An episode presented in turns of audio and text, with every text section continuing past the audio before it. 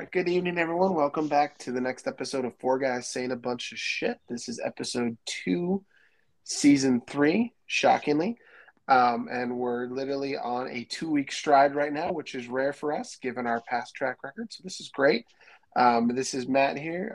And also joining me is Tyrone, Khalil, and Toby. And I guess tonight is, well actually before I do that, how's everyone's Monday going so far, / weekend? Yeah, it's Monday. It's a Monday. Yeah, it's been shitty. It's a Monday all around, 100%, 150% a Monday. Mm. So I was looking forward to this all day, to be honest with you. I literally was trying to log off work, put the kids to bed, and be like, all right, I'm in. Let's go. And then I even got kids down half an hour early, so that was perfect. So I guess, yeah, tonight's my show, and I've got kind of a unique one here. I'm kind of pulling from back in the first season what Ty used to talk about with TV. And I wanted to talk about tonight and get everyone's input on this of your favorite, most underrated television shows that no one watches. Oh, wow. And yeah, so there's, especially over the last couple years or during the pandemic, of course, you know, it was pretty popular to watch all the stuff that everyone else was watching because that seemed to be the thing. But now since I pretty much run out of TV and they're slowly making things again, I've kind of reverted back to trying to find things that were like really unique or stuff that I've always wanted to watch but never got around to. But yeah, I mean, I can kick off mine first if you want some examples, or I can open it up to the group. Yeah, go ahead. Why don't you take the lead on that, Matt? Yeah. See where you head with this. Yeah, absolutely. So one of the ones that I actually recently just finished, and I'm thrilled it got renewed for a third season, which is not going to come until next year, is the show Warrior. It originally started on Cinemax, and then it got moved over to HBO Max, where it found new fans, a better following, which is why it actually got renewed after it got canceled. But essentially what it is it is based off of Bruce Lee's short stories and writings, and they've wanted to make it for a long time. And it's set in, like, I'm probably going to botch this, but it's basically set in, like, the early 1800s, like the turn of the century when there's lots of migrants coming into San Francisco. And it's probably one of the coolest Kung Fu shows I think I've ever seen in my life. It is up there with, if you've ever seen the movie The Raid, in terms of choreography, in terms of the way the fight scenes are done. It is just unbelievable. Now, the first season story's a little bit. It gets better the first half of the first season and the second season, but it is one of those shows that I'm dying to see where they go next. And honestly, no one watched it when it was on Cinemax. It was completely underrated. And if you want to watch a show with amazing fight scenes, it's brutal, and really interesting storylines of different turf and gang wars and the turn of the century in San Francisco, based off of Bruce Lee's short stories, I'd highly recommend it. It's an hour-long show, so Toby's not going to watch it, but it's really, really good. I've seen some of the first season, but I just got caught up watching other things, but I definitely need to revisit it and finish it. Yeah. Well, Matt, Khalil, I'm glad you mentioned this show because it's created by the same guys who created another show, a scary show that no one watched that I love, Banshee. That was awesome. Yep, exactly. Yeah, I love that show, Banshee, and I love Warrior. I watch it all the time, so I'm one of those who watch it. And Bruce Lee's daughter executive produces the show. Yeah, it's actually really good. The other one that's kind of one complaint I have on the show that I'm curious to see if other people that might know this. So the first episode, it was really interesting because there's lots of people migrating from all over the place. There's lots of languages and dialects that pretty much don't exist anymore today. And I was hopeful they do subtitles because most of the cast is of, Pacific descent and Asian and all of that. So I was hoping they do subtitles, but they do a very unique thing in the first episode where they almost make a whooshing sound and it shifts completely to English. And I was really pissed off at first because I'm like, wait, like this is kind of watering this down. It's like, it's making it way too Hollywoodized. Mm-hmm. But I later read articles of why they did it. It's because they couldn't find any actors, Chinese actors, Korean actors, anyone that could speak the dialect or language that would have been happening at that time.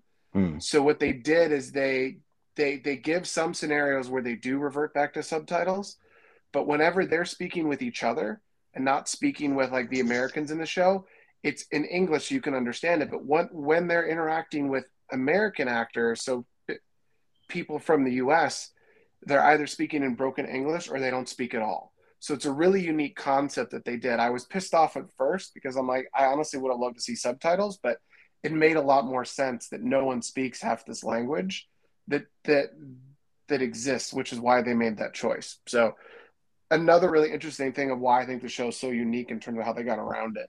The other show that I swear I'd be shocked if any of you guys watched, and I love the book Treasure Island more than life itself, but on Starz, Black Sails was one of the best shows, in my personal opinion, better than Game of Thrones, that no one really watched. And it's a prequel to Treasure Island where you learn about Captain Flint and you learn about Long John Silver before they become the characters we know in the book. It is 4 seasons. First season is a little wonky because they're not quite sure what they're doing, but the rest of the seasons are literally probably some of the best television I've ever watched, and it's all filmed on real location. They built the boats. The pirate action's incredible, and the storyline's super deep, and everything. And that's another show that I honestly haven't really talked to really anybody that's also watched. Sorry? So, I guess I'll go next. So, I guess okay. So maybe Khalil, but I don't think, or maybe Matt too. Definitely not Toby. Orville was a show on Fox. It's still a show on Fox. It hasn't officially been canceled, but it's been canceled, and it's coming back for one more season. I think it's going to be on its app. Maybe Khalil knows better. But I mean, I thought the show was funny. I thought the show was interesting. I thought it was as close as you're going to get to Star Trek: Next Generation, which it really truly was a ripoff of Star Trek: Next Generation. But it had good ideas. It had thought-provoking writing. So I did like it and enjoy it. So for me, one is Orville. I'm pulling these out of my ass, by the way, Matt, because I wasn't prepared for this. So here we go. So the next one would be, Banshee. Banshee is a show no one watched. It was on Cinemax.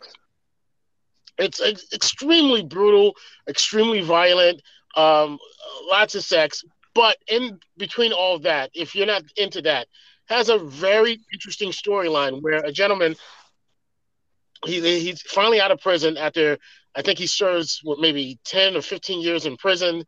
And then he comes back and he's looking for his family. He finds his family and he ends up taking the role of sheriff of the town after the sheriff is, I believe, murdered. And so he takes over the sheriff of the town. He's running the town as sheriff, even though he's a criminal. And he's trying to take down an Amish crime syndicate. What? Which is hilarious to say. Work? I don't know, but it works, and it's such a good. Steal butter? Right. So they're selling drugs, and you know why would you assume the Amish would do that? And that's kind of how they're playing it.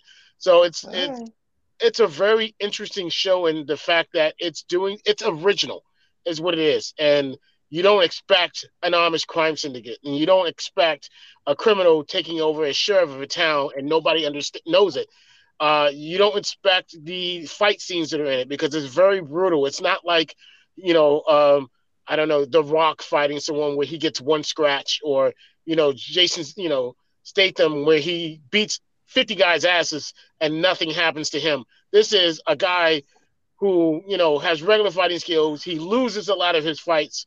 It's a really good show. It's so Banshee's another one. So Orville, Banshee, and then I guess I'm gonna have to go with Cowboy Bebop, the live action Cowboy Bebop that was on Netflix. None of you motherfuckers watched it, and now it's been canceled, and I'm mad because I enjoyed it. I enjoyed the music background of it. I enjoy John Cho, and I like anything he does. I just think he's a really good actor. And I feel like, Hollywood should give him more opportunities to show his skill. But Cowboy Bebop was a fun show for me.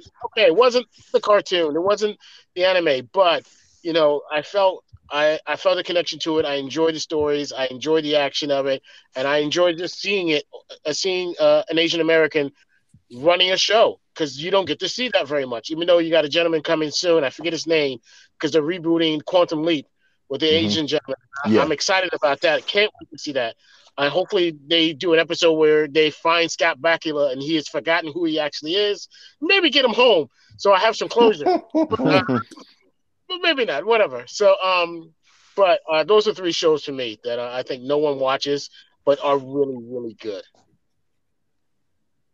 No, that's good. I wanted to watch Cowboy Bebop, but I just not get around to it. But I was really sad it got canceled. You were one of those motherfuckers then. I was definitely one of the ones that contribute to its demise. But I wanted to watch it, but then it got canceled, so now I'm hesitant to watch it because there's going to be no reason to. Yeah, it's not going to follow up. It is on a cliffhanger, and it bothers me that I'll never figure out, you know, what I mean. It's obvious you know what's going to happen, but I would have loved to see how they did it. Fair. So for me, I definitely watched the least amount of TV among the four of us. So I struggled to find at least one show that I loved that is not really, you know, popular critics, you know, a critically acclaimed show. So I came up with two, and they're both animated. One is a Netflix series that only ran 2 seasons. I don't know, they might make more seasons. Called Love, Death, and Robots. Yep, I saw that. Oh, yeah, that's a good one. Yeah. And, you know, I was just, I know I'm into sci-fi, and I love the animation. And I love the fact that a different animator does each episode. So you get the full breadth of, you know, the different styles of, you know, animation domestically and internationally. So it was, you know, I was definitely impressed with the writing, some of the most realistic animation I've seen. And, you know, I like the fact that it spans multiple genres, like science fiction, fantasy, horror, comedy. And, you know, some of it's light, some of it's dark. And, you know, if you're into, you know, creative, non-mainstream animation that can get a little, you know, violent, thought-provoking, etc., I would definitely recommend Love, Death, and Robots. 2 seasons are on Netflix, and there are about 26 episodes total. And it's anthologized. People should know too. And anthologized, yes. Oh, I think, nice. Okay. I think it was the creators were inspired by the Heavy Metal magazine that used to be popular in the 80s. And there also was a Heavy Metal cartoon movie in 1980 that, you know, so. John Candy. Yep. So my second show, Moral Orel. Moral Orel was a claymation show. Oh, that's not where I thought you were going. Right. Well, I shouldn't say claymation. Stop animation, I should say. On Adult Swim, and it ran for 3 seasons. I think its first season debuted like in 2005. It's on the surface about a Protestant young boy, Oral Puppington, I think is his name, and you know, he, I guess, you know, tries to be on the straight and narrow, but you know, he has these quote unquote immoral sexual fantasies that are kind of dark, including sperm-filled pastry bags, and so it's interesting. I loved it. I love dark humor, but apparently people don't share my affinity for black humor. And like, the show's kind of like Leave It to Beaver meets like It's Always Sunny in Philadelphia. Oh, damn, that's interesting. That's kind of, I've seen a little bit of it myself. Yeah, that's kind of what it's going for. Moral Orel, and it's not oral. It's O-R-E-L. It's not O-R-A-L. So yeah, I head in the gutter. Well, yeah, I mean, sperm-filled snack bags. I mean, it's kind of that seems to. That's a good point. nowhere else to go with that. Yeah, I didn't know where to head with that one. Sure. Yeah, so once your kids reach, the age where, they could appreciate this type of humor. So I say about 8 or 9, feel free to share it with the fam. Yeah. Oh, sure. Well, so Ty's definitely are watching it in the nursing home. I get it. Right, yeah. Okay. Well, yeah. I liked Love, Death, and Robots. I thought, same thing Khalil said. It was really good. Different animators. Again, it was anthologized, so most of the episodes were only anywhere from 7-8 minutes to 15 minutes long. So it's kind of the Ballad of Buster Scruggs of animated stuff. It was really good. What I've been watching. Hey, hold on. I'm sorry, Toby. Before you start, you should know that the audience, none of them get French television or anything from. Anyway, so if you can keep it more American, we'd appreciate it. I watched this TV show called Le Pepe Le Pew, and yeah. Yes. But speaking of which, and it's funny because this show was I didn't realize was a mid-season replacement. I only had 9 episodes, and I think I know it got renewed because a new season starts at the end of March. Is Abbott Elementary on ABC. Oh yeah, that's really good. Thank you, Tyrone, for your Hulu stuff, because it's as teachers, especially Ty and myself, there's a lot to appreciate. Just like the people who work at the school. I mean, you think it's just so over the top and so glamorized, but it really is a microcosm of how your school is. The principal on that show is like my old principal. Great, witty. It's very much. It's kind of like I told Aaron. It's The Office meets Boston Public. It's the documentary, mockumentary style where they're looking at the camera a lot, breaking the fourth wall, and then trying to tackle issues that happen in public school, like kids not being able to read and not having funding. But it's pretty good. Been checking that out. I was worried at first. I was like, I don't know if this is going to be what I was looking for, but. It's pretty good. Abbott Elementary, again, it's on ABC. And that actually is all I have. I'll throw out another one. Oh, good. Well, really quick, I wanted to say something about Abbott Elementary. Because for me, and I mean, Toby, you'll have a different experience, but I used to be a teacher. So to me, when I was watching it, it's the closest to an actual school environment that I've ever seen on television. Because, you have your Boston Publics, but it's mostly fights and, overdramatized stuff and stuff like that. When I watched those episodes, the principal, even though the principal's like crazy acting and, but the fact that she's willing to cover up stuff, the fact that she's not willing to actually fund the school the way she's supposed to fund the school, I'm used to that. I've seen that. I not throwing people out there, but I've looked at things and seen things where I'm like, there's no way this is happening and being allowed. And I'm watching it on the show. And I'm like, okay, the person who's writing this is probably a teacher. Because it's so accurate. It really is. And like you said, Boston Public had a way of again, sort of glorifying. Like they took a lot of dramatic license. Like they would cram... they would cram about 4 weeks worth of events into 1 hour-long episode, and it didn't, it made it seem very unrealistic. It was kind of like Kitchen Nightmares. But, like you said, Abbott Elementary is much more like each episode takes place with, there's some sense of realism from, like you said, how the characters act and, all that. Yeah. I honestly have never heard of that show, which is interesting. Yeah, it was a mid-season replacement. It started in late December. The girl who started it, Quinta Brunson, she's from Philly. The show takes place in Philly. She's a stand-up comedian. Oh, her stand-up is hilarious.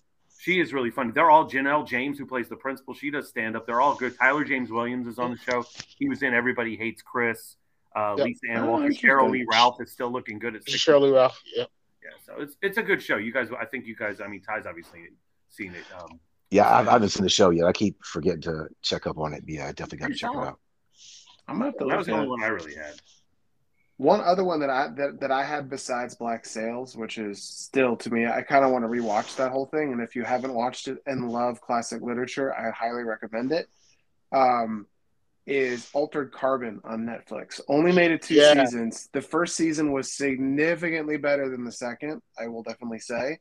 The second season definitely was a little harder for me to watch, But the first season was just, I think, well ahead of its time. And it was just, it was one of those sci-fi, like, unique shows where, like, you know, the person, like, it's pretty much the concept of it is like, if you die and you're rich, you could pretty much have a new, like, body form, I guess, that your memories can keep getting transferred into. Mm-hmm. A new sleeve. Yeah, a new sleeve. So the main character is actually, like, some, like, Japanese fighter guy, and then he ends up in some, like, white dude's body in the season. But it's, like, very, like, Blade Runner meets elements of Terminator meets, like, Time Cop meets a few other things. It's really cool. It is one of those shows where I honestly was, like, blown away. And then they've got a murder mystery to kind of run the whole show as well. Like, it's kind of the undercurrent of the storyline, which is really good. It's I don't know how much money Netflix spent on it, but they had to spend a ton. Here's what I didn't understand, because they had season 1, season 2, and then they did an animated season. So I didn't understand, if you're gonna take, you know, spend the money to do animated, you know, why cancel the show? I liked the show. And I'll be honest with you, you didn't like season 2. I actually like season 2. So I was confused, and I liked the animated series. So I was very confused when they decided not to bring it back. Yeah. Going along with Cowboy Bebop, it's just, for me, they're becoming Fox when it comes to sci-fi. Anything sci-fi, Fox will run it for one season and get rid of it. Like Terra Nova. It's another series. Or like Firefly. No, Firefly. You know, they have really, really good sci-fi shows, and they just need to find an audience. Give them another season. Give them another 2 seasons. But they're not willing to do that. But when it comes to comedies, they'll let them run forever, and I don't understand that, especially when they're not good, half of them. No, that's a good point. It's a good point. I think, yeah, I definitely think that there's I think sci-fi, honestly, in terms of underrated shows, is – I think partially due to the visuals and the amount of money it takes to make them to be believable. It's probably why a lot of TV channels don't keep them going. But I also think too, I feel like sci-fi seems to be the number one type of show that gets canceled the earliest. Mm-hmm. Because again, it seems to be a very specific niche for it as well, depending on what they're doing, which, speaking of sci-fi, I'm really interested, which is not going to be an underrated show, but I'm really interested that now that Disney owns Hulu and owns 20th Century Fox, and not that this is related to Disney, but I don't know if you all read this, but Ridley Scott is producing an Alien TV show on Hulu, where it's going to be set on Earth, so well before Ridley's time, which I don't quite understand how they're going to do it, but it's another one of those sci-fi shows that I think the only way it's going to work is if they ground it and they don't go crazy with visuals, because even for Hulu, that's going to be a hard-ass show to keep going. I mean, I feel like Alien, like Jurassic Park, should just stop. I agree. We got the gist. Yeah. We get it. Yeah, there's only so many times you can do it. I mean, I'm going to see the new Jurassic World movie, but I'm like, how many times can you do this? I know. I agree. I agree, and I definitely think. But, however, the argument I will make, though, for an Alien show like this is it's set in an entirely different time period we've never seen, so they have much larger creative license. It's set on Earth, so it's set before people race off to space. It's set, like, well before the Ridley storyline, so it could be interesting of how they do it. But, again, I think that there's... I don't know. I feel like it's going to be a one season and done situation. I don't foresee this going to be getting the following, because it's going to be so different than what people know Alien to be that it's going to get the right following. I think people are going to like. They're probably going to have Alien show up in the last episode, and that's it. The rest of it's always going to be like posturing and like world building, and they're like, "Oh yeah, here's your fucking creepy ass black thing." No, if it's written, I'm guaranteeing that's what's going to happen. Yeah, 100%. Build up. He's gonna do the build up and then just be like, all right guys, see you later. Pretty much. But yeah, no, this I was just thinking about this because I'm gonna leave it that I have not watched yet, but I'm gonna start watching.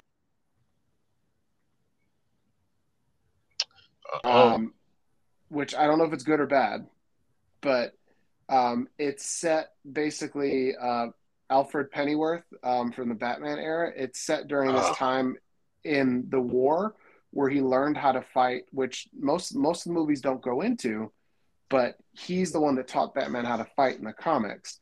So it's going to be very interesting to see. The show has actually got renewed for a third season. It's supposed to be really good. I just haven't watched it, and I haven't talked to anybody that's seen it. It's HBO Max, right? It's on. It was another Cinemax show, but it's on HBO Max as well. Yeah. Okay, I'm gonna give it a shot. I didn't know it was already up to season 3. Yeah, there's 2 seasons. Yeah, so it's again set in his early years when he was in the war. So it's gonna be interesting to see how they connect it to that world where he's friends with Thomas Wayne and well before all the other stuff and focused on him. I think the other problem with a lot of these show marketing. Because, like the Orville, you see Seth MacFarlane in the show. You think of Family Guy, comedy, and it's not that at all. He's trying his best to do a serious sci-fi show, like Star Trek, like not Star Wars, but like Star Trek. And so people go in expecting outrageous comedy like Family Guy, and that's not what you're going to get, and they turn it off. Because of that, I think a lot of these issues for the shows are just the way they market it. Yeah, I could see that. Or just they're on channels that honestly haven't broken into the mainstream. Like Starz, for example, people just don't watch Starz for shows. There's just not much on there. There's Cinemax was not usually known for its shows. It was known for its other kind of shows, but not like main quality shows. So, but anyways, yeah, that's the thing for this week of underrated shows that no one watches that are like, diamonds in the rough, so to speak. All right. I appreciate this because I think for my show, in 2 weeks, you just gave me an idea that I think I'm going to try it out and see how you guys like it in 2 weeks. But is Toby still here? Yeah, I'm here. Yeah, I'm still here. Yeah. Well, so maybe we can try to exit the show a little more smoother than last time and actually say goodbyes and not linger and basically wonder who's going to hang up first. Right. But, you hang up. I appreciate y'all. I'm glad being second week in. Look forward to next week. And Monday's almost fucking done. That's right. Let's close it out. Close it. All right. Hear. All right. Take care, fellas. Thanks, y'all. Have a good night. See y'all. Later.